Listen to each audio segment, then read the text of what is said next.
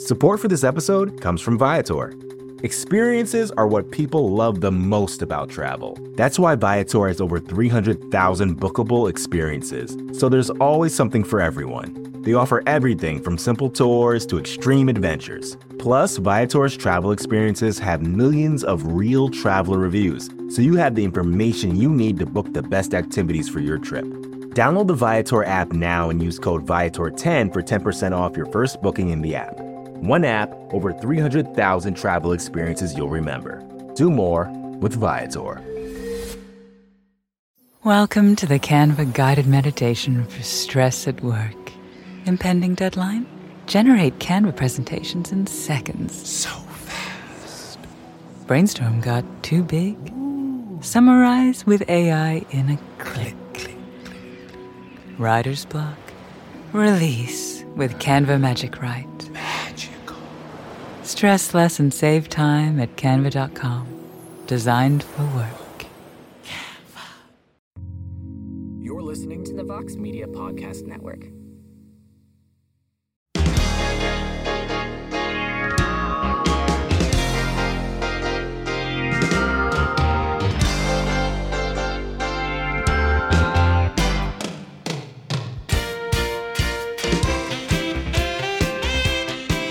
Everybody. It is Friday, August 11th, 2023, and it is indeed a heck of a morning. We are live on the MMA Fighting Twitter Spaces. You can hear the show in its entirety shortly thereafter on the MMA Fighting Podcasting Network.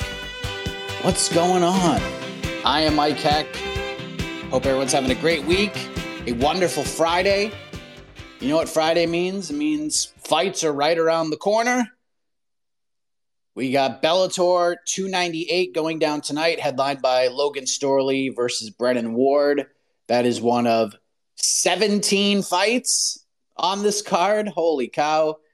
Emanating from scenic, rustic Sioux Falls, South Dakota. And then tomorrow, the UFC heads back to the hallowed Apex in Las Vegas for a 13 fight card with very little stakes main event, fun one. Vicente Luque versus Rafael dos Anjos. Co-main event, we got Cub Swanson versus Hakeem Dawodu. We got Khalil Rountree, Chris Daukaus, and then rest of the fights. I mean, I'm excited to see Yasmin Lucindo back in there, but the rest of the fights, a whole bunch of contender series vets. A lot of fighters, uh, a lot of fighters on losing streaks competing tomorrow. So not the not the best offering, but the good news is we'll be knocking on the door of UFC 292 in Boston, and I am very excited for that. I am very excited to head to Beantown, back home, baby, back home. It'll be myself and Jose, boots on the ground in Boston, just the way it should be, just the way it should be. A couple New Englanders getting back after it, but this is a free for all Friday. We also got BKFC tonight too. That is uh Actually, probably going to be a pretty fun card, as BKFC typically is. And let's just get into this thing. Free for all Friday. We talk about MMA. We could talk about combat sports. We could talk about whatever the hell you want. So let's go. Let's get uh, Mr. Corby in here. I believe, if memory serves me correctly, uh, he was in Dallas, boots on the ground, and I believe he's in Albuquerque uh, for BKFC. Is that correct, Mr. Corby? How are yes, you? Yes, Mr. Heck. How's it going? I'm here in the ABQ right now. The 505, is that right? Is that what they say? I'm gonna take your word for that. I hope so, but I think you're right. But yes, I'm here. Uh, I'm here covering uh, John Dodson, J.R. Ridge, or maybe none of those people. The great Bryce Hall. That's what it's all about. He's the, he's the he's kind of the people's main event, is he not? I think so. I think him and uh, Gee Perez, who's coming up, I believe, thirty-eight pounds from his uh, his career lowest to fight Bryce, um, who basically said to the promoters, "Look, I'll do it. I'll fight a proper bare knuckle fighter if you give me a monster size advantage. If you put me in with a flyweight and make them pump up, I'll fight them." But you know, fair play to him. He's getting in there. He's he's made the weight, which was difficult for him. I think he was around 195 at the start of the camp. So to make it down to 168 is pretty impressive, and uh, and he's certainly he's brought a lot of uh, of different attention to this event. Yeah, for sure, man, for sure. Um, before I let you go, are, you're going to Boston? Ian Garry's back on the card. Ye- Is he? Uh, does that mean you're making the trip to Beantown? Yes, it does. Yeah, I, I um, I had, I kind of jokingly tweeted because I had like, I got my credential and everything because I'll be in New York anyway, and I was like jokingly like, yeah, I'm not going if Ian, if like if Ian's fight is off, I, I won't bother making the trip. But in fact, um, I will. Yeah, I, I think I, I will go down there, and, and I, I think uh, Ian and, and uh, Neil Magny's the better fight anyway. That's the fight Ian wanted, and he's not exactly a guy who like calls his shot all the time. So I don't know why they didn't make this one in the first place. Well, I mean, th- thank you, sir. Uh, hope to see you in Boston. Well, the reason was, I mean, look, we, we AK and I host a show called On to the Next One. We do some matchmaking uh, after all these events, and when Ian called out Neil Magny, that is what we call a doo doo pick. And how we define a doo doo pick is you don't match up teammates, you don't match up people who already have, like, you don't match up the winner of the previous card with somebody who is already booked to fight. Neil Magny was already booked to fight Phil Rowe, and he wanted to fight on this card. So I actually liked the Jeff Neal booking. I was really intrigued by that matchup because I just felt like I like I get why Neil why Ian wanted the fight. You know, he, he kind of said the word gatekeeper. Like like I've said a million times, I, I typically don't like gatekeeper. I like litmus test. And I feel like Neil Magny is like an excellent litmus test to enter the top 15. But Ian Garry's already in the top 15. So I loved the Jeff Neal fight from a stylistic perspective. Jeff Neal is really, it's kind of like the next level above Neil Magny, in my opinion, where it's like the litmus test to get in the top 15 is Neil Magny. The litmus test to get into the top 10 is Jeff Neal. And if you can beat Jeff Neal, you're a top 10 dude, 100%. And then Ian really made it personal with uh, the T-shirt during International Fight Week. And while I was in Dallas, I was trying to get some time with Jeff Neal because he hadn't really done a lot of media. He hasn't really talked to a lot of people. And I was literally less than a mile from Fortis MMA. I thought we were going to be able to work it out. And then he kind of like ghosted us and we were kind of wondering why. And now, after all this, I think it all makes sense that health issues, undisclosed. He's not going to be able to make the fight. But I, I favor Ian Garry very heavily in this fight. The more I've, I've gone back and watched some tape, I think the short notice stuff really helps Ian Machado Garry. I know Neil is tough, and credit to him, man. Credit to that guy for stepping in and taking a fight like this on super short notice. Neil may not be a guy, Neil Magny might not be a guy who will be in the top five. Again, he won't be a guy that'll challenge for a world title but Neil Magny is a very, very valuable member of the roster for reasons like this. Because you're not going to find a lot of guys in Neil's position who, I'm not going to say Neil's on the back nine, but his best days are behind him. You're not going to find a lot of fighters in his, his position that are going to take this fight on a week and a half notice like this. So Neil is a very valuable commodity to this company. He's not going to sell tickets. He's not going to fight for world titles, but the dude is a gamer, is as game as they come. I'm looking forward to it. I'm glad Ian's on the card. And we'll see how he does. He, you know, sometimes when you get what you wish for, it works out, and sometimes it doesn't. So it seems like everything's coming up Ian Garry. It's like the summer of George for for Ian Machado Garry, and let's see how this all works out for him next Saturday in Boston. Let's go to Toke. Hi, Toke. Hey, pal. I have uh, two things. Uh, or firstly, I want to talk about the two final fights of the prelims tomorrow on uh, U- on the UFC card because this screams under one and a half in both of them. So we have, I mean, we have JP Buys who's been knocked down eight times in the last what uh, three or four fights. I don't remember, and we have uh, and against Marcus McGhee, who has legit power. Uh, and then we have the Terrence McKinney fight. And I just don't see McKinney getting back on track. I don't know. Uh, it seems like he's, I don't know, if I remember correctly, he hasn't really had a, an extensive layoff since the last one. And this seems, I don't know. I, I don't like it, it, these matchups are going to be fast, going to be furious, and they're going to end in misery for like JP Buys is gone if he loses, definitely. Uh, and yeah, it, it's uh, it's cool fights, but they're gonna be over quick. And then I want to talk about our favorite favorite boomer, Dana White, who doesn't know. Again, I mean, he might be doing it on purpose, but he doesn't know how to read statistics. We've talked about this before, but this time it's about the power slap game. Number one in sports, Mike. Do you hear it? I checked the Google Play app for fun to see how many had downloaded the power slap game. 50,000. He said that it's bigger than FIFA.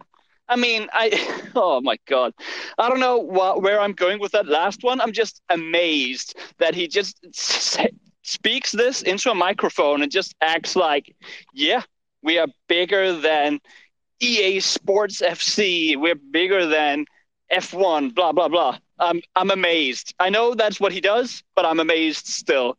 But thank you, Mike, and have a good Friday. Yeah, I mean, look, you can you can categorize those searches. You could do all sorts of different things to make yourself look better in those situations. Nobody believes that Power Slap is the most downloaded app in the sports. There's no way. There's just no way. Maybe for like that day because it just got launched and everybody had already downloaded the FIFA app and all that stuff and in the game or whatever. But to say like it's number one, it was probably number one for like that day or like that hour. And you could easily look that up. If you got crack social media teams who can pull up that information, great. Do you remember when Dana White used to care this much about the UFC? I remember those days. They were fond days. And it kind of goes back to the Wonder Boy topic yesterday because there was a time, my friends, there was a time not long ago, it seems like forever ago, where Dana White would talk about what these fighters have to go through each and every time they go through a training camp. And there was a time where Dana would probably be a little more forgiving with the whole Wonder Boy situation, but that guy is gone. That guy is gone. That guy's already won the game. And I get it. I don't blame him for it. When you win the game and you dominate, and there's no one even close to touching you, and in fact, there'll be no one near close to touching them for, I mean, unless this lawsuit really plays out against them. But even so, they're still going to be so far ahead, ahead of everybody, it's not even going to matter. I think Dana's just really bored and he's just finding something else to sink his teeth into. And he's trying to find things that people are going to just doubt him on so he can prove them wrong again. This thing is going to do well. Like I've said from the beginning, this thing will do well on social media because people will scroll through and look at the one minute clips of, or 30 second clips of dude getting knocked off of the, the podium. And then, like, that's it. Like, they'll look at those a bunch and then they're going to move on with their lives. Very few people are going to watch that event start to finish. Very few people are going to watch it if it's ever on television. We saw it on television and it bombed. No matter what he said about, well, we did better for A we did better coming out of AEW than anybody else. That is absolutely unequivocally not true. Absolutely unequivocally untrue untrue. And we've seen it since. We've seen the overrun numbers for AEW Dynamite.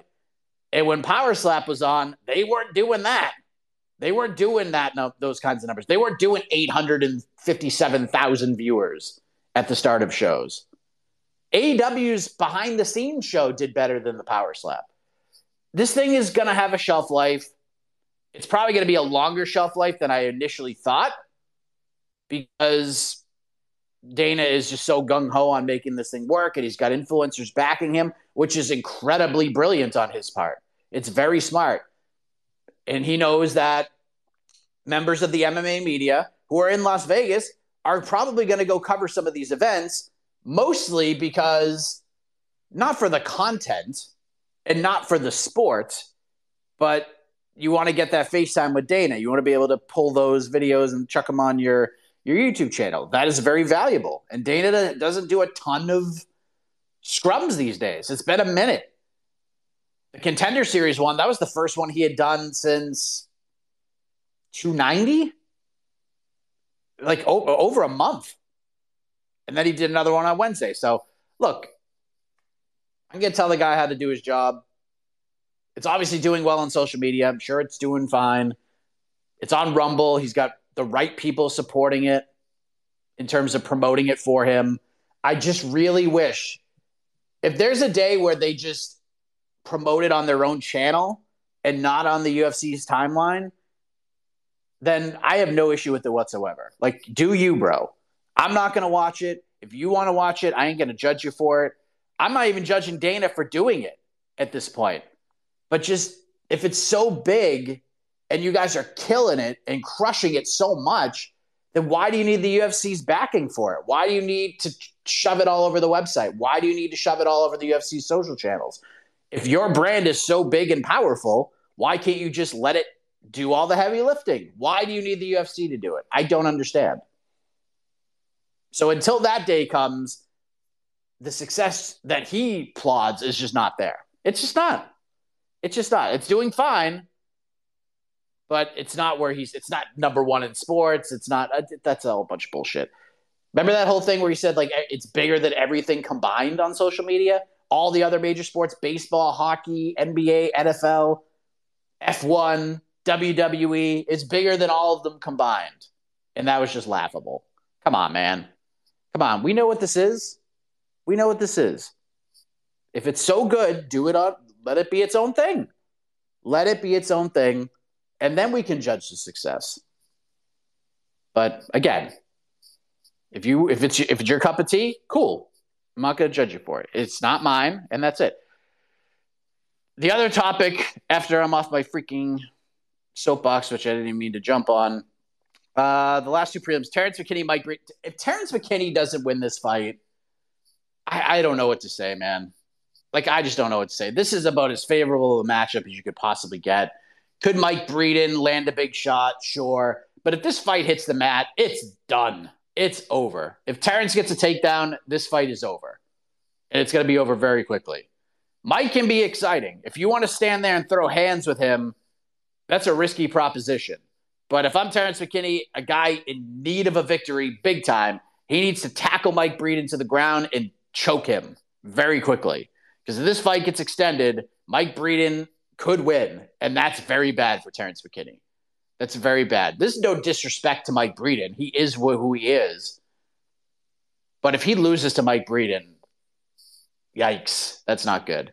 And Marcus McGhee, J- JP Buys, I think we understand what's going to happen there. JP's not a bantamweight. He's a flyweight through and through. We saw what happened when JP fought a bantamweight. He fought freaking Montel Jackson, which credit to that guy there are a lot of bantamweights who won't fight Montel Jackson on a full training camp, let alone stepping in on short notice. And the dude didn't get finished.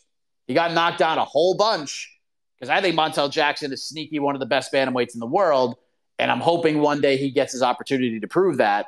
But yeah, that fight's to, who knows? Maybe JP can surprise some people.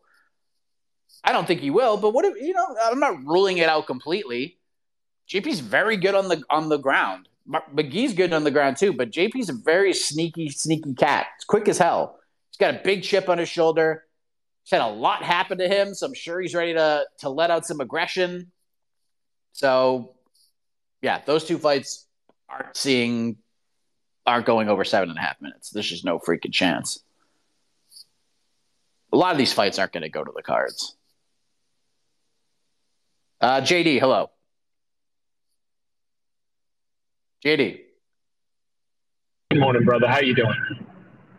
Good. How are you? I'm doing fantastic, man. Um, so I just wanted to tag in on a couple things. One, um, I'm definitely watching that BKFC card tonight uh, with John Dodson because I love John Dodson. Um, but I want to tag in on the Utah non-disclosure stuff that Steven Marrocco did earlier this week.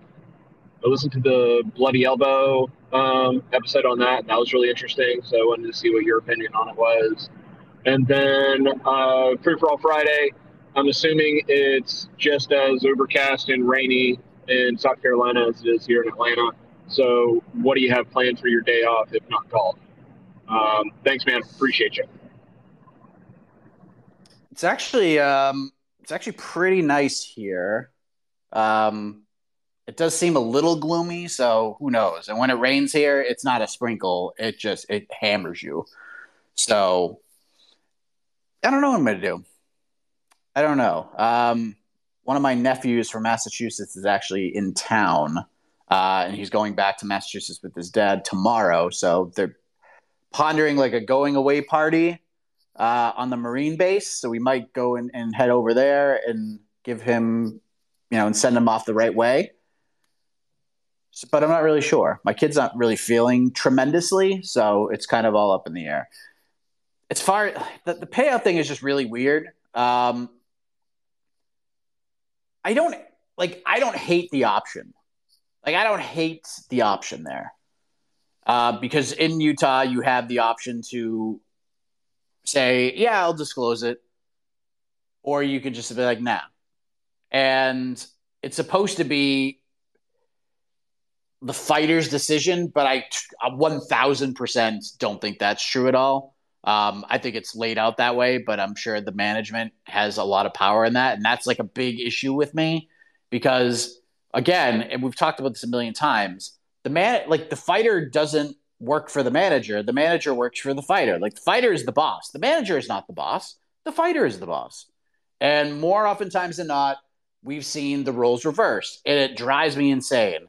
And fighters don't realize that until it's too late. They think the manager is looking out for their career and for the most part, they are, but it's not all the way there. And that kind of irks me.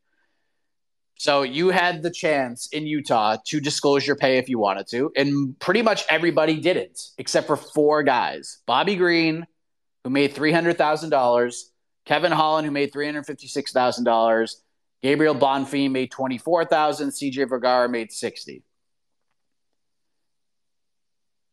Now, if you're a fighter on this card, and especially if your contract is like coming up, wouldn't you want to disclose this pay? Like, wouldn't you want all the fighters to do it? Because then you have like bargaining, you have negotiations. Like, you have a way to be like, hey, like let's just say like Bobby, like Bobby Green beats Tony Ferguson. Let's just say that was the last fight in his deal. He could be like, dude, I was on the main card. I beat a former interim champion. People reacted to the fight. Look at my numbers on this.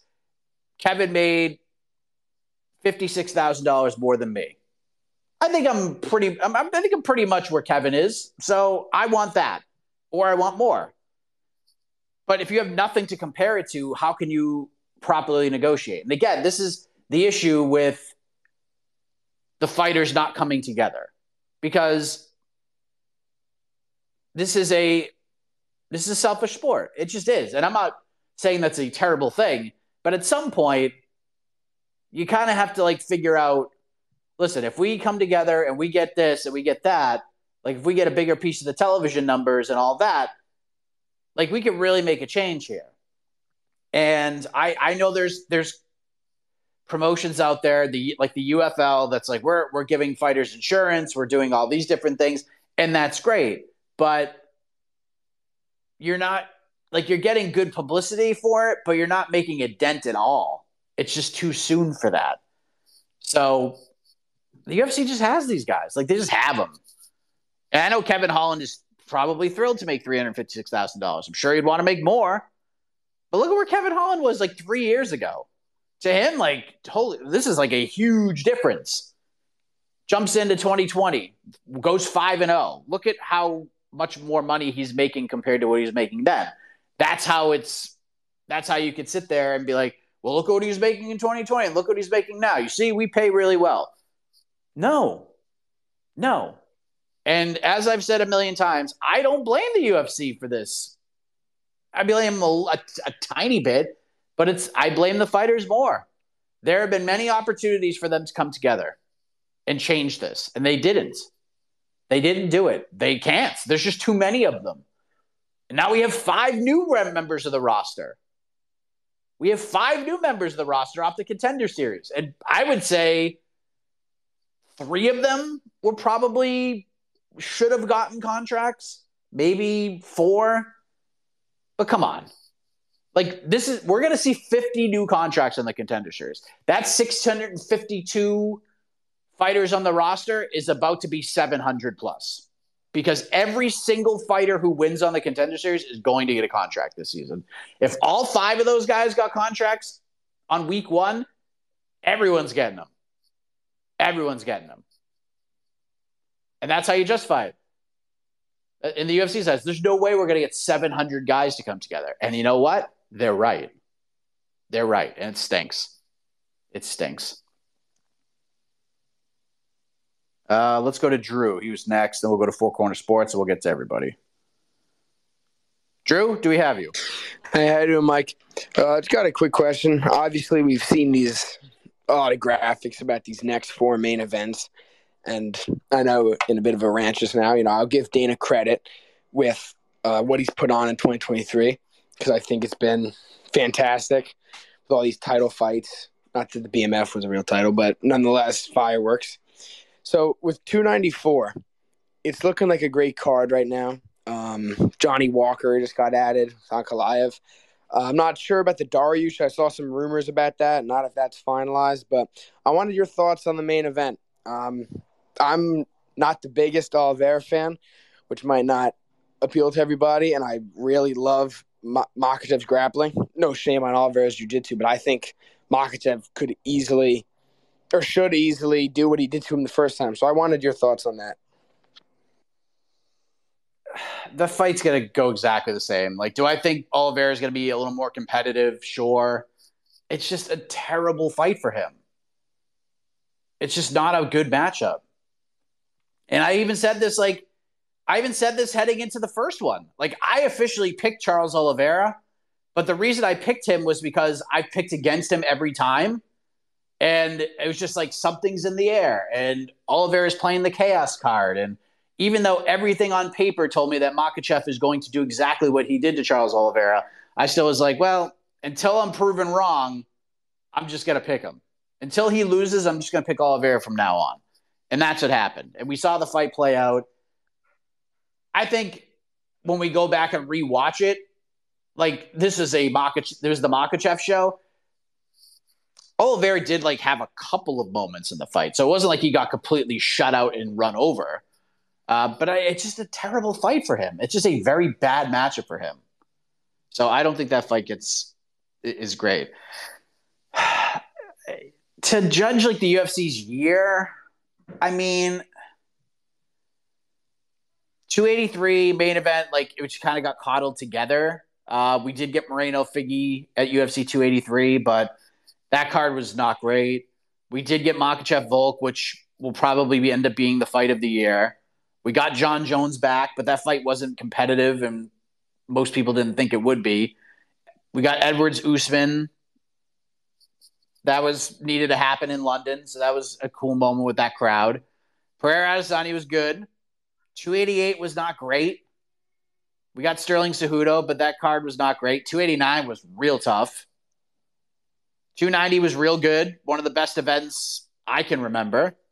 It's been a solid year, but to say this is like a banger year is just not true. To me, 291 was solid. 292 is pretty good.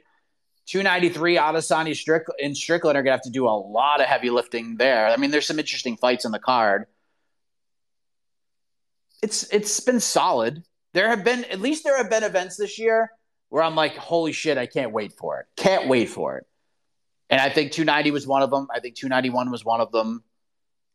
287 was one of them.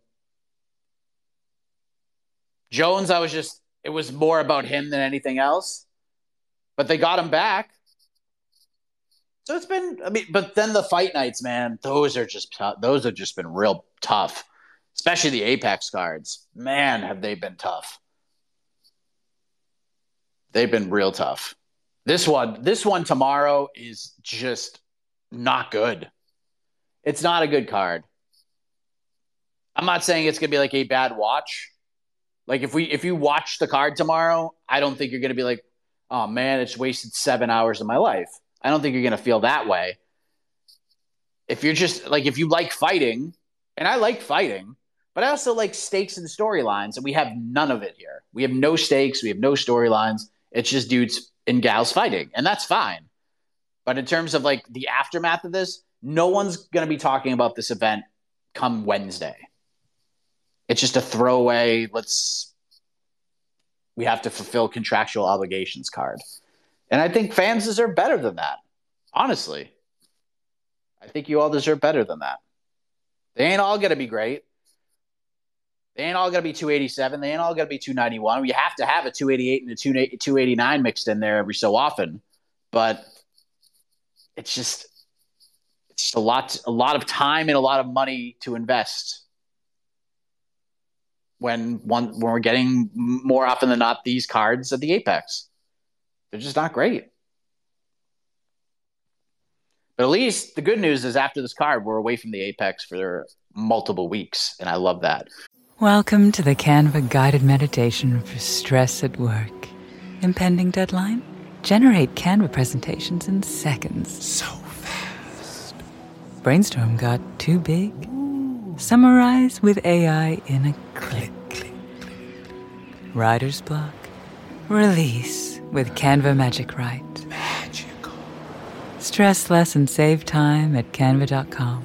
Designed for work. Canva. Support for this podcast comes from Smartwater. Life moves pretty fast. Are you drinking water that can keep up? Smartwater Alkaline has everything you need to stay hydrated, no matter where your day takes you.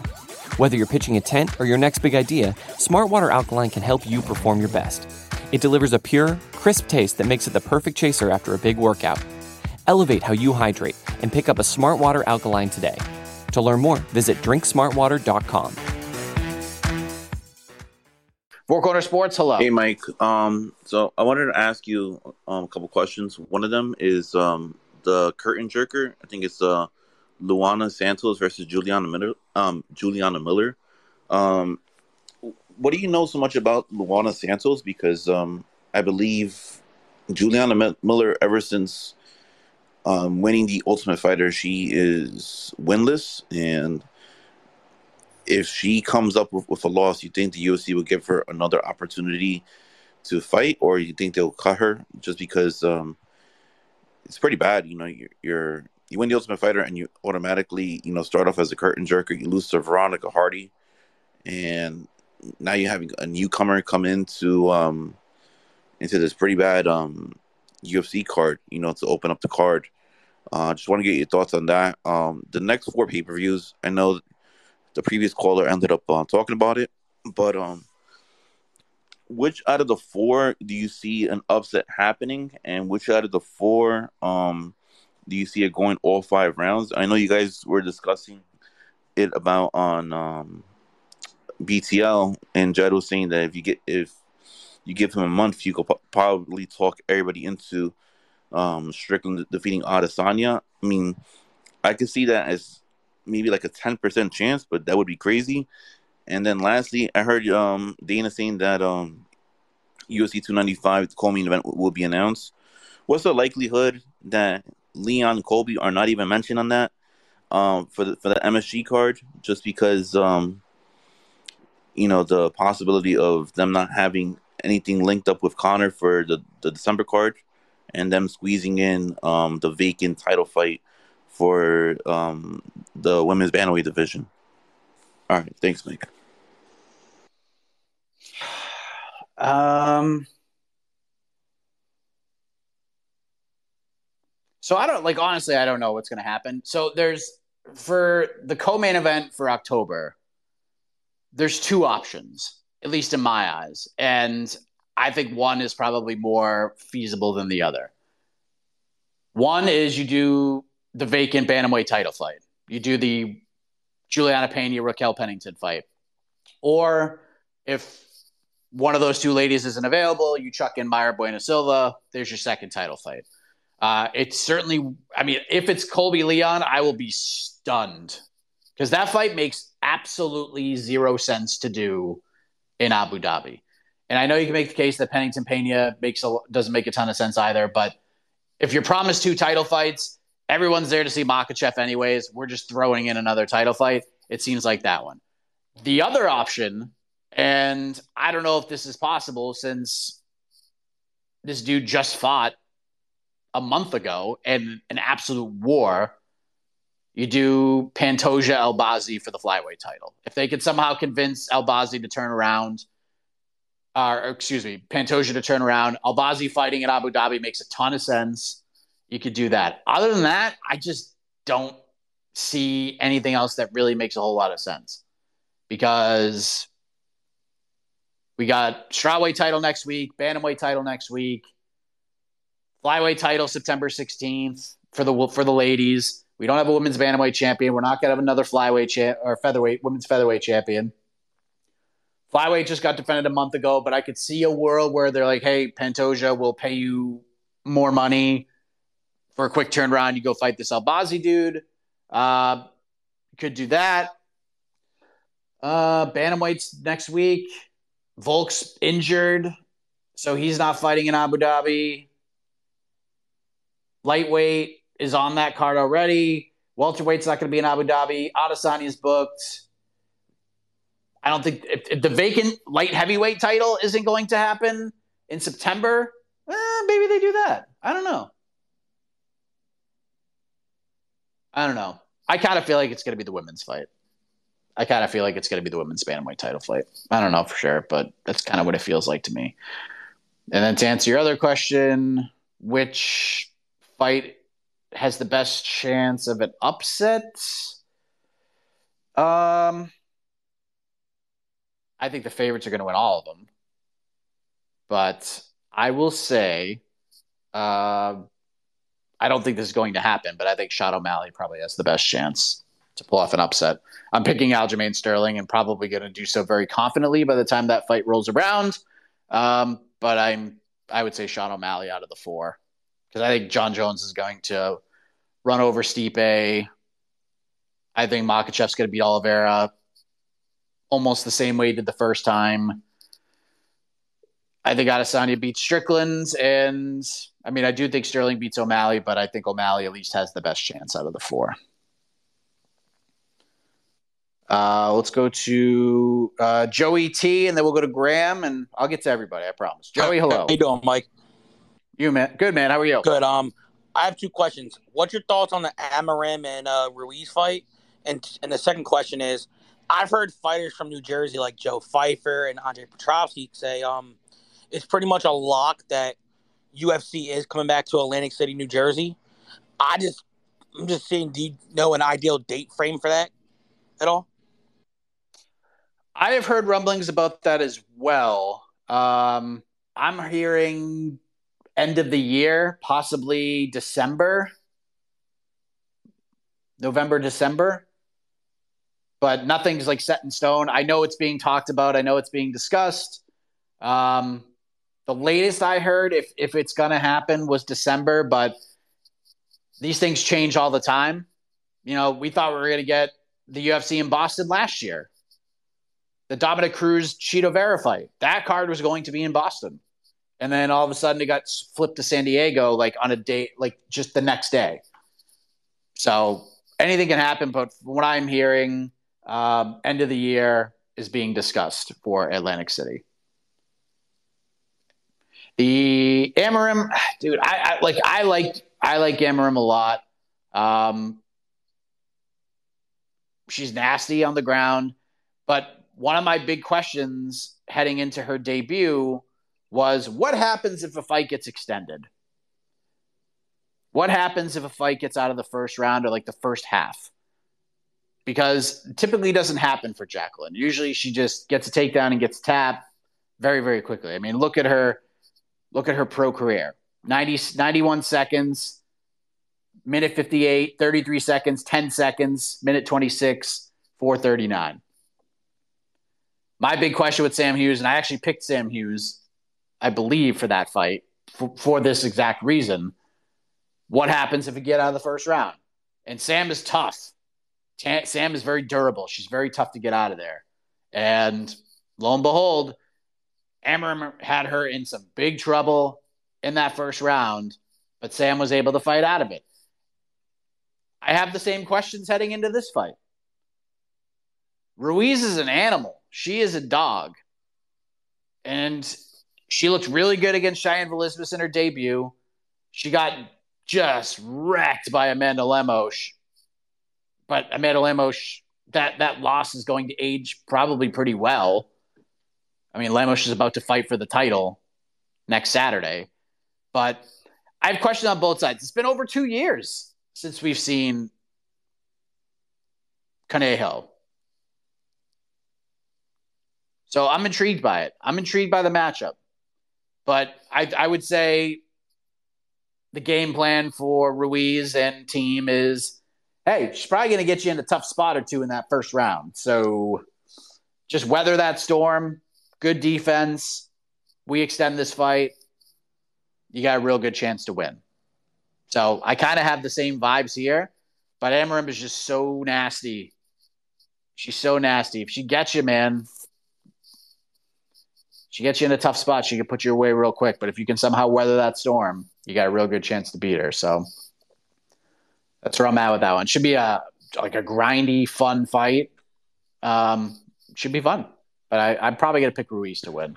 Uh, Graham, do we have you? Hi, uh, yeah, Mike. Uh, can you hear me? Yeah, yeah, yeah. yeah. Um, just uh, one MMA related one and uh, one not. With it being a free for all Friday, uh, I know last week there was quite a lot of uh, contention about the MMA fighting rankings, and I was listening to Believe You Me podcast as well with uh, Bisping and Andy Smith, and they were talking about the Jamal Hill ranking again and sort of poo pooing it a little bit.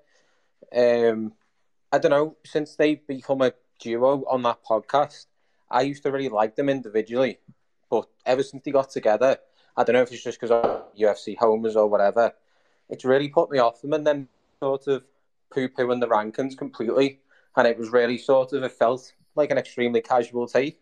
I don't know if that was just me reading a little bit too much into it, but yeah, that was my take on that. And um, the other one was um, I don't know if you've seen the clip of Rick Barry talking about Jaylen Brown's contract today for the Celtics. I'm a Celtics fan myself, and I just wanted to get your take on that. Have a great weekend, Mike. It's a massive number for for for JB, but look, if we can keep him and uh, if we can keep him and Tatum together for the foreseeable future, and then we just keep mixing in the right ag- ingredients, we're gonna find something that tastes really damn good. And then when it does, they're gonna win. A, they're gonna win a bunch of titles. So those two have to stay together for the next five years at least. And then if we can't get a title within the next five years, then I just don't understand what the hell's going on.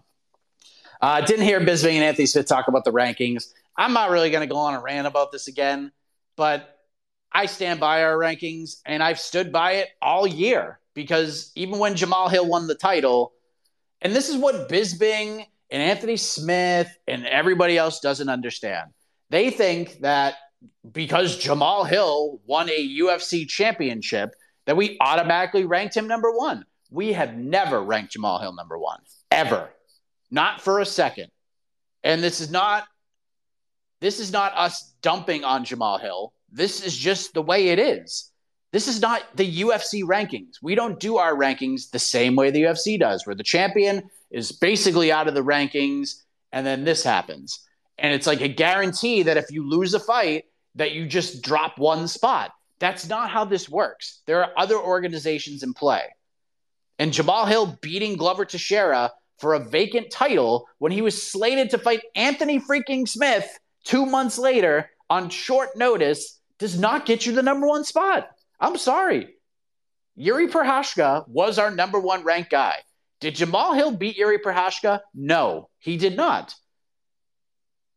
He didn't beat the guy. So what's the problem? Like, I don't understand why this is such an issue. Jamal Hill has been in my rankings number four since he won the belt. Has he fought since? Has he fought since January? No. He hasn't. So we're supposed to reward Jamal Hill and move him up the rankings because he sits in the crowd at UFC events? Come on. Like, I just don't understand. I stand by it. And do I think Jamal Hill could beat Yuri Prochazka? Yeah, I do. I was blown away by his performance against Glover Teixeira. But this is also Glover Teixeira stepping in on short notice at 40 something years of age and was going to retire no matter what happened in that fight. And Jamal Hill looked incredible. He looked great. I I've said this a million times. The fight I was looking forward to, one of the top three fights I was looking forward to the most of seeing this year was Jamal Hill versus Jiri Prochazka. Couldn't wait for it because I wanted to see what Jamal Hill was going to look like. We know what we're getting from Yuri Prochazka. We're getting pure, unadulterated chaos. But can Jamal Hill fight that fire and win? And if he did, with a bullet, Jamal Hill's the number one guy. With a bullet.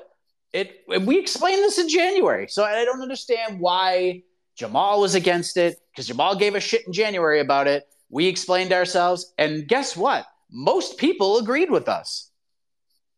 Most people agreed with us. Go beat Jiri. And if Alex, he's going to be pissed if Alex Pereira beats Yuri Prochazka because Alex Pereira is going to be the number one light heavyweight in the world. Want to know why? Because he beat the number one light heavyweight in the world. And if Jamal Hill comes back and fights Alex Pereira and beats Alex Pereira, guess what? He's the number one light heavyweight in the world. That's how this works. Just because you won a UFC title does not make you the best in the world. You know who wasn't ranked number one for us for a long time? Even though he had run off multiple title defenses? Charles Oliveira. Did Charles Oliveira go on a podcast or comment on our rankings complaining about it after winning and defending the title multiple times? No, he didn't because he doesn't give a shit. He doesn't care. He's like, all right, well, I got to go to the gym and train and get ready for the next fight.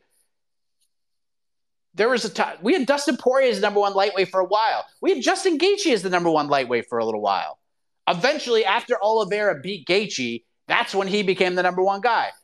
A lot of like a lot of people had Oliveira number one, but there were a lot of people who thought he was two. I didn't hear anything from Charles Oliveira. And that's the best division in the friggin' sport. Like, it's just, it's so insane, dude. It's so nuts. Just because you win a title does not make you number one. Sometimes you have to, it's how you win the title. Deiveson Figueiredo. Deiveson Figueiredo went to a draw with Brandon Moreno. Then Moreno finished him and won the title. And then Figgy beat Moreno in the next fight. Was Deiveson Figueiredo the number one flyweight in the world in our rankings? No. He was not. In fact, I think Brandon Moreno still remained number one. Or is Demetrious Johnson? Figgy might have been like three or four at that time. Because of DJ, because of Adriano Moraes. Like, it's not personal, man. It's just the way that it is. That's it. Jamal Hill is far from the first UFC champion to not get a number one spot. And the way he got the title was different. And let's just put this into perspective as well. I thought Magomed Ankalaev beat Jan at UFC 282. To me, Magomed Ankalaev should be the light heavyweight champion of the world.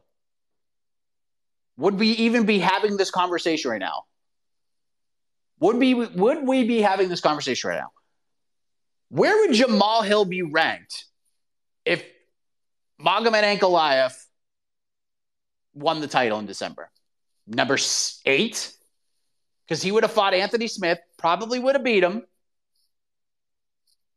and then he wouldn't have fought since. So would he have been mad then if we ranked him number eight?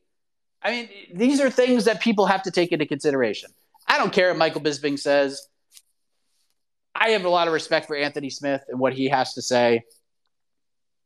But to, to, to make a big deal out of this is just ridiculous. And, it, and to make this personal is is crazy. And to say there were a bunch of casual fangirls is ridiculous when the proof is in the pudding. Just winning a UFC title is not enough. Sorry, it's not enough. And when you beat Glover Teixeira, who was probably at the time the fifth best light heavyweight in the world, and Yuri Prochazka, who in everybody's eyes should have never lost the belt to begin with, like this is a stupid conversation. This is not even a, this is not even an argument that needs to be had. Get over it, people. Get over it. Go wait, go beat the number go beat the champion when you come back, and you'll be number one. End of discussion. Uh, Joe, hello. Hey, what's up, Mike? Uh, can't couldn't agree with you more.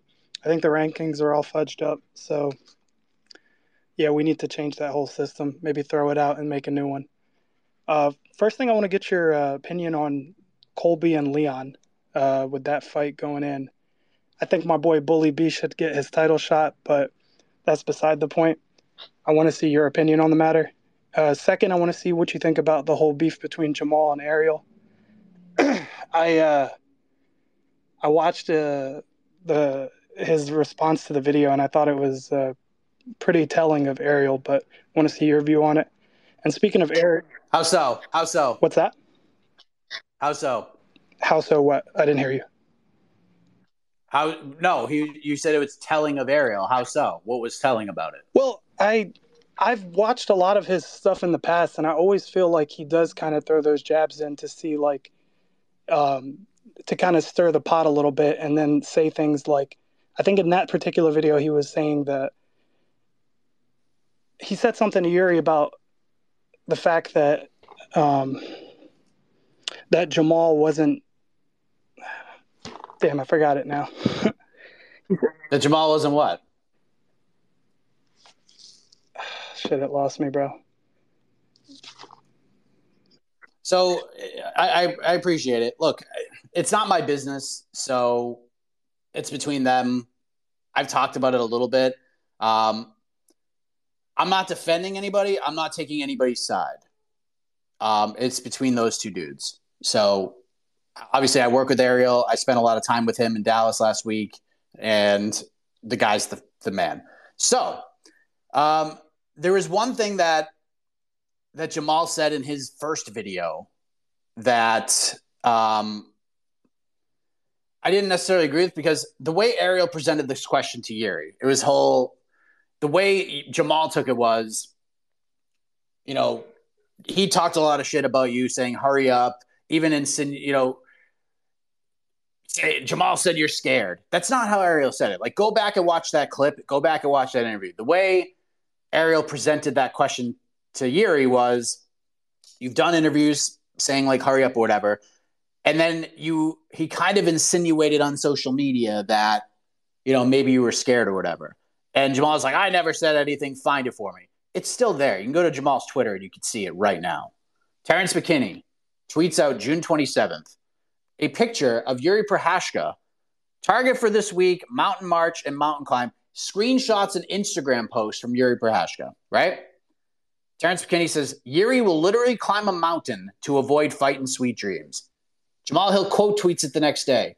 Want to know what it says? I see no lies. And that's what Ariel was saying. He didn't say Ariel. Ariel didn't say like Jamal Hill said you're scared. He said you insinuated that you know maybe you were whatever. But the way Ariel asked the question, I didn't have a problem with it. I really didn't. And it's right there. I see no lies. To Terrence McKinney saying he will climb a mountain to avoid fighting this guy. So, in the way Ariel asked the question, I had no issues with.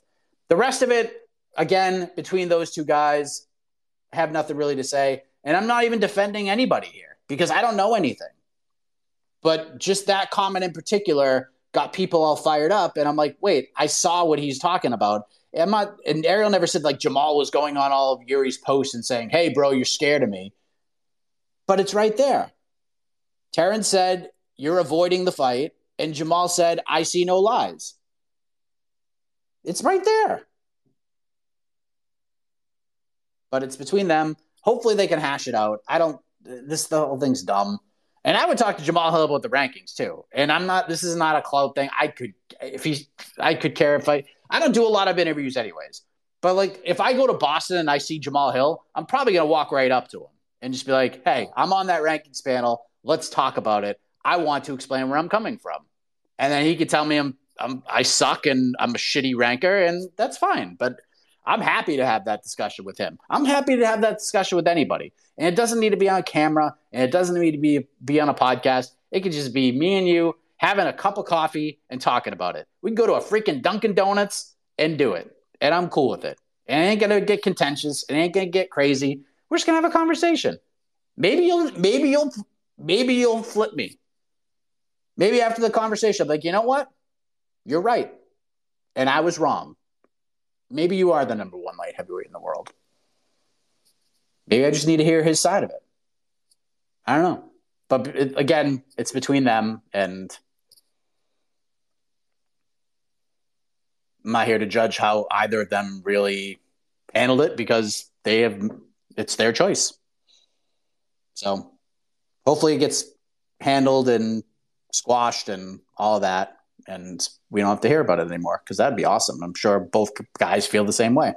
Uh, Henderson, hello. Hey, Mike. Heck of a morning to you. I'm going to come with something uh, perfect for a free for all Friday and a little more positive, less less drama. So that's good too. So uh, one thing I love other than MMA is history. I'm I'm a big into history, history podcasts, any sort of documentaries about history, whatever. And one of my favorite podcasts is uh, uh, one called Our Fake History, and it kind of just like tells things from the history and things that we might think that aren't actually the truth, like the myths of the past and blah blah blah. Right. So right now, that podcast is actually doing a whole series on um, the history of professional wrestling, like WWE, going all the way back to like catch as catch can and like Greco-Roman and folk style. And the whole point is like, when did wrestling, like the sport of wrestling, how did that become like professional wrestling where all the matches are pretty much planned out and everything like that. So it's a great series and it really goes through some of this early days of wrestling in like the 1900s when they were like coming up with the moves and stuff like that. So I know you're a wrestling fan and an MMA fan, so I thought you might find that interesting. And as a question, I was wondering what are some of your favorite things about the history of martial arts, like documentaries, books, or movies, or anything really? Um, just because I'm always looking for good stuff like that. Anyway, great show. Keep it up. Thanks, man. I'm gonna have to check that out. Um, gonna have to check that out for sure. I'm like, I'm like a casual wrestling fan.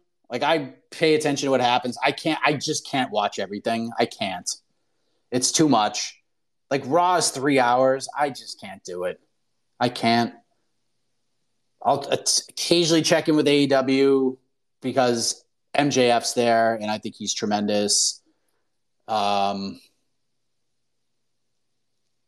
I watch like the pay per views and stuff. Like I thought I was watching like bits and pieces of SummerSlam during the Paul Diaz card because uh, Andreas was sitting next to me and he had it on his phone and there were a lot of fights and there was a lot of downtime between fights so it was cool to you know be able to check in on stuff so as far as like docs I, I mean again i just don't have a ton of time um, and probably anything that i would recommend you've probably seen already so like i'm i'm so behind on this shit it's it's ridiculous uh, daniel hello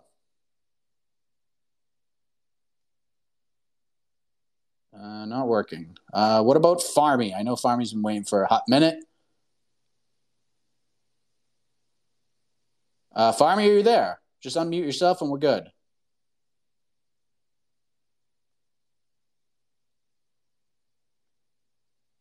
Uh, that's not working either. Oh, wait a minute. Do we have you, Farmy? Hello. I got you. Mike, can you hear me? Yes, I can. Okay, it sounds uh, the sound is a bit weird, but if you can hear me, then uh, I'll just try and, and go ahead. Um, yeah, thanks again for the opportunity to take part in this great show. Um, my question for today, uh, number one, um, I recently listened to this week's episode of Fighter versus Writer uh, from Damon Martin uh, with uh, Gilbert Melendez uh, on the show. Um, and they obviously spoke about uh, the Paul Diaz fight from last Saturday and uh, Gilbert uh, was quite confident uh, about uh, the two should be running it back in boxing actually. Um, and uh, he was he was uh, more or less he said, "Come on, Jake, the, you can lose some weight. You could go down to 175." and let's run it back uh, at 175. Uh, this would be would be a fair weight uh, uh, uh meeting for the two. Uh, do you? and then of course Nate's chances would be better because Jake would be would have to be a lot lighter, would have to cut more weight. do you see this a chance for this to happen at all? Um, and then just to pick up a few uh, things that have already been addressed today. Um, first of all, Toke uh, uh, at the beginning spoke about uh, Dana, Mr. Boomer White. Um, just wanted to add, add to that. Um, did you did you uh, see the clip on, on Twitter or social media that came up yesterday, where he was on Mike Tyson's podcast and they were talk they were talking about um, Aljo and the the upcoming title defense, um, and then more or less the, the the the the, talk was, oh yeah, Aljo, he's a tough champion, he's a good champion, uh, he's a tough fighter. Um, and then they they were they were asking uh, each other, uh, oh, who did he fight recently? Um, and neither of them uh, came about that it was Henry Cejudo. So Dana didn't know at all who who uh, Aljo's last uh, fight had been. And then uh, Mike Tyson said, "Oh, wasn't it Henry Aruda?" So uh, uh, he pronounced the name wrong, and then Dana came across, "Oh yes, it was Cejudo. It was Cejudo." So uh, maybe this is another example for Dana's lack of interest uh, in in the actual UFC uh, happenings. Um, and lastly, uh, you talked about 293 and uh, the weight that um, uh, Izzy and Strickland will have to be carrying because of the yeah lack of uh, depth on the card. Uh, I just looked it up. There is only ten fights booked uh, for the card, so uh, it seems a bit uh, a bit low or very low for a pay per view. I know we had uh, 291 now with 11 or 12 fights, and it was okay. But do you see any fights to be realistically to be added to this card still? As it is already in what 28 days or something like that. So will we keep with, uh, will we stay with 10 fights or will anything be added? So yeah, thanks. Uh, and uh, I wish you a nice weekend. Enjoy your day off. And then can't wait uh, to see you shipping up to Boston and rocking Fight Week there. And of course, looking forward to the watch party as well. Thanks. Thanks, man. Um, I heard about Dana forgetting Cejudo's name, but uh, you know what? Look, I forget shit too. It happens. Sometimes you get a brain fog when you're hanging out with. Maybe Dana got a contact high being around Tyson. I don't know. I don't. I don't know. I don't take too much stock in that. I did. There was one clip that I thought was hilarious. Um, Dana was talking about, and I, I don't remember it specifically, but Dana was talking about like growing up on like old school hip hop and stuff, and then Mike Mike Tyson started singing uh, uh, "You Give Love a Bad Name," and Dana just looked at him and just like, "That's Bon Jovi." After Dana ran off like a bunch of like hip hop groups and hip hop artists, I thought it was super funny, super funny stuff. Uh, as far as United Three goes, I expect JDM to fight on that card. I don't know who he's going to fight. I know there are reports that he's having a hard time finding an opponent. There's truth to that. Uh, I'm hearing, and I can't really talk about it specifically. I'm hearing that they possibly have circled in on somebody, and it's just a matter of getting it put together. Maybe 50 50 at this point, but it, look, even if you throw JDM on there against a newcomer, like who cares? That dude needs to fight on that card. He needs to fight on that card. And there'll probably be like some local talent that maybe get signed but look, if they want to keep it at 10 fights, you're going to get zero complaints from me. You're going to get none. No complaints. But I could see them adding a fight or two. I don't think we're going to get like a full 15 or anything. Uh, let's go to Eric. What's up, Eric? You just got to unmute yourself. There we Eric, go. Are you there? Sorry. Oh, what's up, Eric? First time, long time. Love your stuff, especially BTL. Uh, just wanted to answer back on that uh, person, the caller that had asked about uh, anything having to do with history. If I could throw in three things that I think the audience may like, if they like that kind of stuff. One of them I cannot remember the name of, but there's some book that I started reading that basically dispels a bunch of myths about the background of Taekwondo. Uh, it should be fairly easy to find because I don't know that there's a lot written about the history of Taekwondo, and it's a pretty short book. The second one, if you haven't read it for modern history, is the one by John uh, Big John McCarthy that writes about the very beginning of the UFC. If you have an interest in that, and if you've been watching it for decades, like some of us, uh, it talks about uh, all of the challenges they had getting it going, the legal challenge, the uh, thinking of a lot of the early competitors and those kind of things. Uh, and then the one that nobody would know about, probably, unless they just happen to be in this same group. Uh, I happen to be friends with a guy that is one of the stars of this documentary. There's an old documentary called New Gladiators, and it details the history of uh, back back in the days of point fighting. You know, when I was young, uh, the belief was everything you'd hear from people is, "Oh, you can't possibly let people with martial arts skills have a full contact fight." you know they'll kill each other. If you kick somebody they'll die. If you kick somebody in the head they'll be dead. Just one kick. And that was the conventional wisdom. And so back in like the 70s uh, the us had a team of point fighters that fought internationally against other countries teams uh, with some of the names if you know any of the early names of the early point fighting stuff that turned into some of the full contracts, uh, full contact Superfoot Bill Wallace, who you can still see around some of the UFC events. Sometimes I have a selfie I took with him a couple years ago. Uh, those guys fought on this team. And that documentary, you're not going to find it on a streaming, I don't think. You're going to have to find it somewhere online, but it's called New Gladiators. It's a great watch. It's got a cool history on the documentary. It didn't get put out for decades after it got filmed because it was financed by Elvis Presley. There was some sort of a, I won't go into all the details, but there's a whole backstory with Elvis Presley and why the funding was cut off and all of that. That's very fascinating. Has some great music in it too. So just wanted to throw that out there. New Gladiators. Thanks, man. Uh, there you go. Go check those out. Uh, Henderson, hopefully you heard that. You can add those to your list. Uh, so we got Panda, Daniel, Cole, Zach, four on sniper. No more after that. I gotta go. Panda, hello. My man Mike, how are you? Good. Um, wow, first connection, first time, first time in a while. I'll keep it short and sweet. Two things. One, uh, I guess best regards to my man Connor Burks, who got absolutely bamboozled by you and Eric this weekend.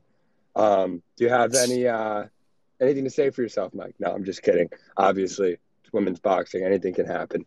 Uh, secondly, Colby versus Leon. Are we ever going to get this, or am I just going to continue to scream down an alley? Thank you, Mike. I hope you have a heck of a weekend. Uh, I already addressed GC. Um, I haven't done it in person, but I will next week. Uh, I publicly apologize on this show. I publicly apologize on BTL. What else do I need to do? What else do I need to do? Yeah, th- it's going to happen this year. I just don't know when. It seems like November is a perfect time for it. Do it at MSG, undercarded Jon Jones. Like that is just a mega event if you can pull that off. But like, there's just they could headline December. We don't know. There's could you do Yuri and Pereira before the end of the year? If you can't get Conor Chandler done, I kind of feel like we're going to get a Con- Conor Chandler announcement soon. I don't know why. I've kind of felt that way. Like by the end of this Garbo season of the Ultimate Fighter, outside of a couple of fights, that they're just going to give us the announcement and the date and everything, and everyone's just gonna be like, "See, like you've been worrying for nothing." Maybe that's just me being the optimist that I am. But if that doesn't happen, you might need Leon and Colby to just headline in, in Vegas in December. I don't know. But I do feel like that fight's going to happen this year. It appears like Leon is getting ready for camp. My guess is it's going to happen at MSG, but if other things fall apart, it'll happen in December. But yep, I feel I feel very confident about that one. That's going to happen. And if it doesn't this year, like then all of this, all of these conversations about how could you just name, how could you just name Colby the number one contender after 286 before Masvidal fought Gilbert Burns? Like all this stuff was for nothing. If this fight gets pushed to 2024, but I do think it's going to happen this year. Daniel, hello. Thank you for trying again, Mike. Can you hear me? Yeah, I got you. Perfect. Uh, Panda saying first time, first connection. A little bit of a subtle jab there. I'll take it though. Um, so, you know, me, I'll just keep it quick here. There seems like there's a lot of fighters coming in on a, losing streak here this week. I think about seven or so, um, and I think three are on a three fight losing streak. I mean, if you want to talk about the others, but I really just wanted to name Daukaus and McKinney. I mean, what do you think happens if either of them lose here? And uh, just how do you actually think those fights play out? Um, and just a little kind of response. Everyone is bringing up that Dana White forgot Henry Cejudo. I mean, geez, guys, like this guy can't bat a thousand here every single day. I mean, he's a human being. I don't, I don't understand why that clip keeps blowing up. Uh, but that's all I got, Mike. Have a heck of a morning, man. Yeah, man. I, I look, I, I forget things all the time. There are very few Jose Youngses in the world who have like the elephant brain that can remember everything. Now, there are certain things that I have the elephant's memory on, but remembering thousands and thousands of fighter names in every single fight that's ever happened, no matter how recent it is, I get where he's coming from. As a fellow bald Bostonian, uh, I get where he's coming from. So I, I, don't really give him a lot of flack for that. There's a lot I've given Dana flack for this year. All of it deserved, but I'm not really gonna think that. Mm, I'm not gonna really go crazy on that. I give him a pass for that. Um, kind of talked about McKinney. I mean, he's got to he's got to win. Like this, this is just about as good of a matchup as you can get. I honestly feel like McKinney's just going to submit him in the first round. I think he's going to just tackle him, Mike Breed, and, and tap him. Like I think, take the path of least resistance, but go get a finish. Take him down, beat him up, get the neck, choke him, on to the next one. That's kind of how I feel that's going to go. I, I just, I, it's, it was smart for him to take this fight. Mike, this is this is lightweight. Mike Breeden is maybe the 65th best lightweight in the world right now. He's probably like the 60th best lightweight in the UFC. If Terrence can't win this fight, then I don't know. I don't know. I don't think they'll they'll cut him, but that that that would be a by far the worst loss of his career, like by far. And again, I'm not trying to disrespect Mike Breeden, but you just got to go watch Mike's fights. Mike can be exciting. Mike could go out there and knock Terrence McKinney out tomorrow. It's possible. If this fight goes to round two, that is very much in play. And if you're uh, if you like to play the ponies, if you will, if this fight goes to round two, I would take a look at the live odds and just maybe you take a, a small shot here. Just look at McKinney's topology. The dude just it's first round or bust, really. But I think Terrence will win. And I boy, I feel bad for Chris Daukaus. He's just getting nightmare matchups at heavyweight. Now he's going down to 205, and he gets probably the riskiest the highest risk, lowest reward fight you could possibly get at 205 against Khalil Rountree. I think Daukaus is getting knocked out in the first round. And I don't know. I think Daukaus needs to hope that the Khalil Rountree, who fought after he just blew up Eric Anders, shows up and just isn't, we don't get the Thailand version. But yeah, I I, I think Khalil is just going to knock him out. If I'm Daukaus, you tackle him. Tackle him immediately. Cole, hello. I'm Mike. Heck of a morning. On this free for all Friday, all I want from you is if you got any NFL hot takes. What do you got for the season? People say I'm crazy when I say the Vikings are going to win the NFC North. I can't believe the freaking Lions are favored, but yeah, what do you got? That's all I got. Jeez, man. Um, let me. T- I want to take a look at something real quick. Vegas odds. NFL team wins 2023. Let's see. I'm curious to see what the Patriots are at on this list. Uh, over under seven and a half for the Patriots. Overs at plus money.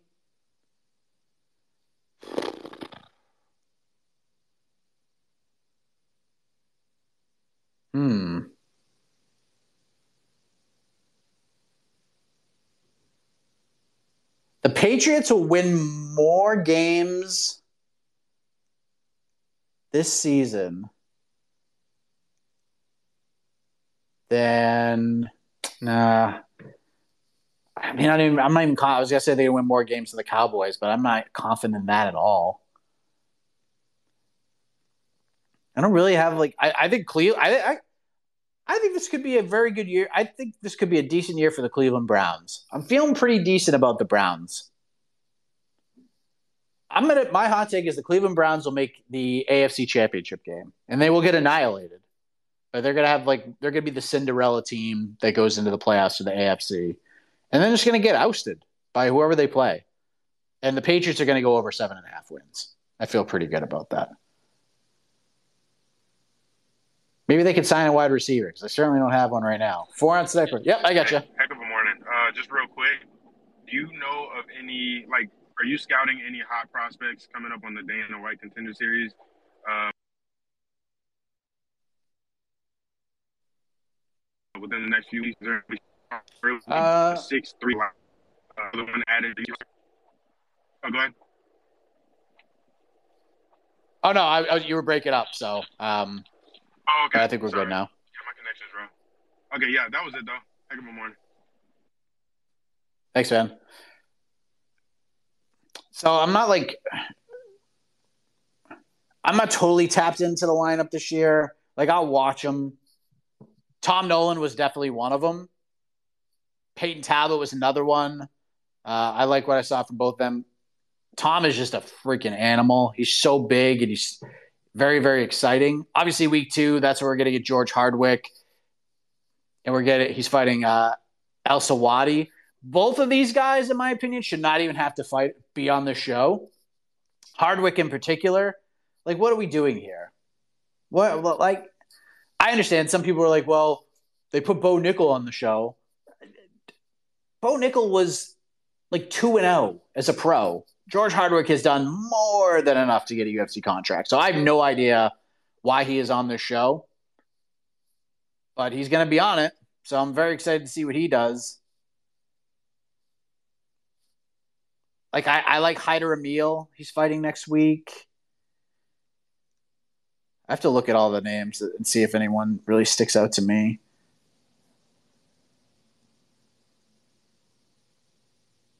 Robbie Ring is someone that I've I've liked for a while. Dude's 23. He's gonna be a problem. He just goes out there and just melts dudes in like 90 seconds or less. So I really like Robbie. I think that's a guy the UFC's probably had their eye on for, for quite some time. I wonder if they're gonna give um I hope they give Gianni Vasquez a shot. He's the guy that Edgar Chairez, that, that whole situation with Fury, F, Fury FC. I hope they give him a chance. Apparently, he's like good to go. He's cleared. So I kind of hope they give him a little bit of a shot. I like Mitch Ramirez too. It's hard to get like fully invested in the contender series cards because one, the stakes just aren't there anymore. It's just if you win, you're in, and it kind of takes a little bit of the flavor away.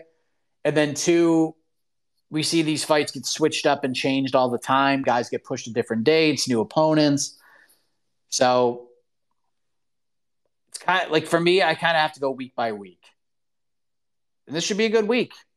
Should be a good week. We get we get George Hardwick. We get Al versus Al Sawadi. It's a great fight. I like the co-main event too. I like Mora and Silva, both undefeated Brazilian prospects. There, I mean, there's obviously talent on these shows every single week, but all you got to do is win now to get a contract. And we know why. It just drives me nuts. I wish there was some some line you have to some threshold you have to get over in order to get a contract, not just hey, all you have to do is win a decision, you get a contract. Zach, hello. Hey, Mike, can you hear me? Yep. Okay. Uh, just real quick, I wonder. I want to know if you can give any commentary on the class action suit that's obviously in the headlines now. Um, I know I saw Casey tweet yesterday that there's some legal background to go before anything can really be said. But if you can comment, give us some comments, and if not, can we get a timeline of when you think MMA fighting will put a story out there? Thanks. Yeah, we're definitely working on it. Um, we got the right man for the job. You know, it's Steve Marrocco. The dude is very, very good at this. This is what he does. Does it as well, if not better, than anybody in the history of, of MMA reporting and journalism. He is incredible at it. Um, if you don't believe me, go read his Spencer Fisher story, which to me is the best piece of journalism probably the sport has ever seen. At least over the last 10 years. There's nothing better than that. Nothing. The good news, I mean, honestly, like I, I we've talked about it a little bit. The fact that this has gotten clearance from a judge and that it's going to proceed, and it took a whole lot of time. Like we're we're knocking on the door of a decade here that this is going to be done. Basically, the UFC like not paying fighters and talks about monopolization and all that stuff. Uh, this is a very big deal. This is a very big deal, and I know, you know, he's even talked about yesterday. Uh, Erik Magraken, or I, I forget how to pronounce his name, It's like, "Oh, no one's talking about it." You got to do it right. You can't just like put out a story. You can't just be like, "Oh, look what this guy wrote." It's not like that. You have to make sure you get everything right. You want to get different sides of the story. You want to try to get comments from people involved, whether it's because that's a weird, it's news, but you want to get different perspectives. You want to get maybe the fighter, the, the past fighters who were involved, maybe some of the attorneys that were involved. Maybe you want to, and if they get involved and they say something, then you have to reach out to the UFC and get their side of the story or, or Zuffa whoever's whoever's named in the lawsuit. So you have to be very careful. This is a fine tooth comb type of situation. But the fact that this got class certification is gigantic. I mean, it's huge. Now, the reason that I'm like not going gaga over this right the second, this is obviously a very big roadblock to get over. Like they ran the roadblock over with a bus However, the UFC has so much money and so many resources. It took us almost nine years to get to this place when the lawsuit was filed. It's going to take another five to six years minimum before anything ever gets done with this whole situation. And that's the thing about these. It is an important conversation, no doubt about it. We got over a very important piece of the puzzle by getting a judge a federal judge to grant class certification to a plaintiff in a group of plaintiffs in a situation like this. It is friggin' enormous. But this is going to take forever to get resolved. Forever. Because the UFC has the money and the power to drag this on forever. And that's probably what's going to happen. So it's a very big deal. This is a very big win for the plaintiffs but for anybody that's expecting anything to happen quickly, like, oh, this is going to go to court, we're going to figure this out in a few months. No, no. I will have far less hair. My hairline will be much worse. And the salt and pepper in my beard will no, there'll be no more pepper. It's just going to be, I'm going to be a gray bearded man by the time we get any sort of answer to this at all. So Great step. Took a long time to get here, but it's going to take a, a, a, very long time to get to a resolution to this. So, big news, no doubt about it. Uh, Bloody Elbows did a great job with this. Uh, if you want to go check out their coverage, uh, Front Office Sports wrote a good article about it. Um, and I'm excited to see what Steven comes up with as well because I'm sure he's going to have multiple conversations about it and he's going to get really in depth with this. Uh, Rel, you know what? I'll get you in here. Send us home. How you doing, Mike? Good morning. You too, man. I just want to ask you two quick questions. First, in the Oliveira Makhachev 2 rematch, do you think there's anything Oliveira can do that he can change in a rematch that'll provide a different outcome than the first match? And second question, do you think there's anything knowing that Jon Jones may retire after his next fight, I think that's the feeling going around. Do you think there's anything that Aspinall can do to get that fight one get that fight in before Jones retires? Have a good day. Um it's probably like two, two no's, but the latter has got a caveat to it. I mean, I guess Charles could just not get taken down at all. Don't get hit and don't get taken down. I mean, it's asking a lot, but yeah, just stay on your feet. That's your best chance to win. And even then, it's not a guarantee because Islam Makhachev knocked Charles on his butt and won a lot of the striking exchanges. So there's no guarantee that even this fight stays standing, Charles could win it. But that's probably Oliveira's best chance. He's got to be a lot more active off his back because Makhachev gets on. Like he's got to be so scrambly and squirrely down there. He needs to really watch the Volkanovski fight. Go watch the Volk fight over and over again. Obsess about it. Work from that fight because I'm sure he, probably took a lot away from that fight. But I just don't. I feel like just a really tough matchup for him, and I don't think it goes any better. Could Tom Aspinall get Jon Jones's attention before he retires? Look, I don't think John's going to retire. Retire. He might come out and be like, "I'm done. Here are my gloves," but I don't think John's going anywhere. I think John's going to take a sabbatical. He's going to wait and see if something big happens. And to me, it's not Pavlovich that's going to get him back. It's not Jailton Almeida that's going to get him back. Honestly, to me, there's two guys, there's three guys who can get him back, realistically. One is one is really not all that realistic. One is Francis Ngannou. I don't look. I just don't think that Dana and Francis will ever come to terms, or Hunter and, and France will ever come to terms. So I don't think Francis will ever come back to the UFC. I think that fight is just gonzo. Francis is one of them, but very unlikely. Two is Tom Aspinall. But for Tom Aspinall to get John's attention, John's gonna to me, John is just gonna she's going to strangle Stipe, beat him real quick. He's going to ride off into the sunset. At least he's going to say he is. They're going to vacate the heavyweight title. Tom Aspinall is going to be a part of it. And then Tom Aspinall will probably win it. And if Tom can get a couple of title defenses and get the North American crowd behind him, like in a big way, and get some buzz outside of the UK, I think John will be like, you know what? I'm going to fight this guy. And the third is a guy who just re signed Derrick Lewis. Derrick Lewis. If Derrick Lewis wins like two fights, let's just say they, they give Derrick Lewis like two or three favorable matchups. You don't think people are to like care to see John? Like, people would be like, oh, Jon Jones probably to kill Derrick Lewis, but I mean, Derrick Lewis fighting Jon Jones. Like, to me, this is if John wasn't to get an immediate heavyweight title shot, like that was the fight they should have made. They should have done Jon Jones versus Lewis, Jon Jones versus Tai Tuivasa, like something like that, where John is he's fighting a fun dude who's gonna bring something different to the table. But I think Derrick signing a new eight fight deal. If Derrick just wins a couple of fights, I think he's in the mix, and maybe John will be like, "Look, we can make some money together."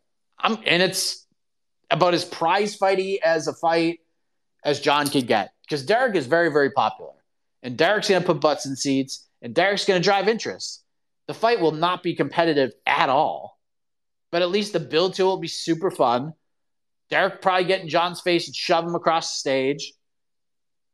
And by the time we get there, we'll be like, ooh, this is interesting. And then John's probably just going to strangle him in a minute and a half.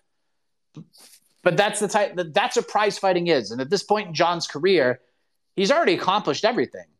Like, what else is left for him to do besides make as much money as possible with these fights? That's why the Francis fight was the big one. Didn't happen, so he settled on Cyril Gane, won the heavyweight title. That's why he's not fighting Pavlovich. He's fighting Stipe Miocic. He's fighting the big name, big arena, big money. Aspinall could be a money fight for him. It's not a money fight for him right now. But if Aspinall keeps doing what he's doing, maybe wins a vacant title, maybe he wins two, maybe he defends the title a couple of times, maybe he ties Stipe for the most title defenses. And then maybe Jon will come back and say, hey, I have two. Let's do it. Let's fight it out and let's see who can be the guy. Could happen. But those are the three guys. It's not going to be Sergey. It's not going to be Almeida. It's going to be one of those three guys. And Aspinall, probably the most likely. But Aspinall is going to win and continue to win. And he's got to do it impressively. Because out of all these guys, Tommy Aspinall is the only one that has gotten Jon's attention. There's something to that. So go get it, Tommy. Go get it. All right, we're done. Went a little longer today, but you guys asked a lot of great questions. Thank you all very much. Um, not sure what next week's going to look like. Maybe I'll do a quick one at the airport on Tuesday because that's when I head to Boston. Uh, we'll have UFC 292 coverage. It's going to be a crazy week in Beantown. Uh, we'll do a show Thursday. We're going to try to do a BTL like on site. Maybe we'll get Jose and maybe one other media member will do like a little roundtable show like in person, which I'm very, I'd be pretty excited to do. Uh, and then Saturday morning next week, I'll leave Boston and head to New York for the watch party. It's going to be a fun week, everybody. So thank you all for joining us and for all your coverage this weekend with Bellator, UFC, etc. MMAfighting.com, BKFC, whatever. Uh, it's a tremendous website, as Jed Meshew likes to say. Preview show for UFC Vegas 78. 3 p.m. Eastern on the YouTube channel. It'll be AK Lee and Jed Meshew and EKC Leiden. Tomorrow, People's Pre-Fight Show, 3.30 p.m. Eastern, myself and EKC Leiden. Post-fight show immediately after the Vicente Luque RDA main event with myself, E. Casey Leydon, and the incomparable New York Rick. So get ready, everybody. Buckle up. Have a great rest of your Friday, and as always, have a heck of a morning.